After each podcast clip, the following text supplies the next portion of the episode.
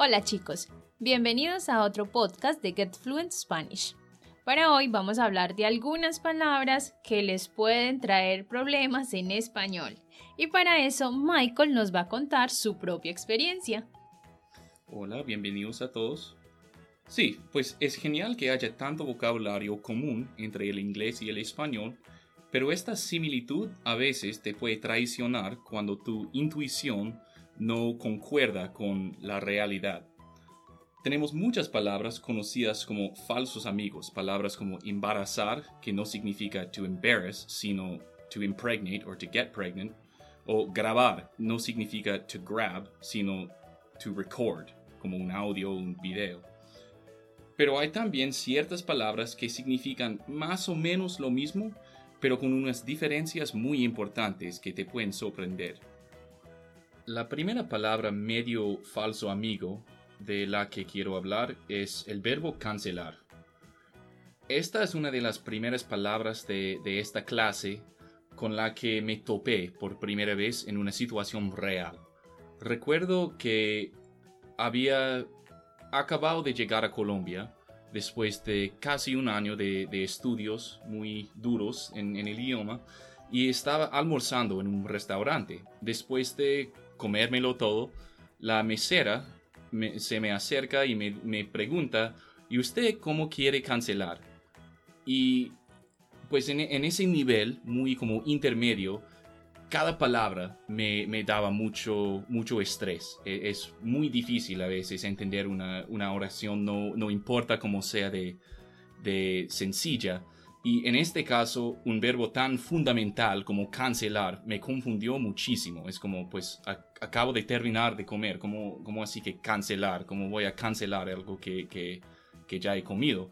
Pero, ah, pues, supe en ese día que, especialmente en Colombia, en mi experiencia, el verbo cancelar se usa todo el tiempo para expresar, pues, pagar algo o resolver una deuda o algo así. Ya saben, si van a pagar algo, les pueden decir que si quieren cancelar o cómo van a cancelar. La próxima palabra de la que quiero hablar es cínico, un falso amigo particularmente insidioso. Lo que hace que sea tan peligrosa esta es que hasta los diccionarios de traducción dicen que son básicamente equivalentes, pero eso no puede estar más lejos de la verdad.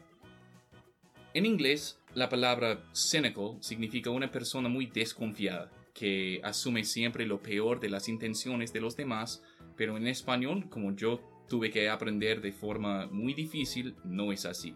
Mm, mm, mm. En español significa todo lo contrario. Una persona cínica, en español, es una persona que engaña, falsa, sinvergüenza, descarada, lo peor. Sí, y pues yo me di cuenta del significado real de esta palabra, no en una pelea, pero digamos una discusión con Merly, en la que le dije cínica. Y me enojé muchísimo, muchísimo, y le pregunté, muy enojada, ¿por qué me dices cínica? Y él me responde, porque eres cínica. Sí, pues en ese momento llegamos a la conclusión de que algo se estaba perdiendo en traducción. Ah, e, entonces tuvimos que parar la discusión y ella me pidió que le explicara qué significaba cynical en inglés, porque parecía que no estábamos hablando de, de la misma cosa. Y pues resultó que sí, habíamos identificado una palabra muy, muy mal traducida. Entonces, chicos, si no quieren decirle a alguien que es una persona descarada, no usen cínico en español. Parece que es una palabra muy distinta en los dos idiomas, pero nadie lo sabe, entonces tengan cuidado. Por último, voy a hablar de la palabra ordinario.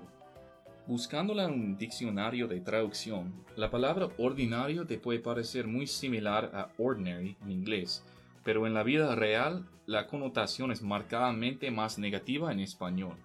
En inglés, por ejemplo, si yo digo algo como He was just an ordinary man, la sensación que se da es como de humildad, de, de venir de nada y alcanzar la fama o, la riqueza o algo así. Pero cuando decimos en español, era un hombre ordinario, eh, se siente completamente diferente. Sí, señor. Cuando decimos que es o era ordinario, en español, eh, la sensación que tenemos es una persona de mal gusto, poco refinada, grosera, no es una buena persona, ¿sí? Aunque en el diccionario de español podemos encontrar el significado que existe en inglés, realmente no lo usamos de esa manera en una comunicación natural. Si dices hombre ordinario, en mi mente no voy a pensar en otra cosa que una persona de mal gusto y poco refinada.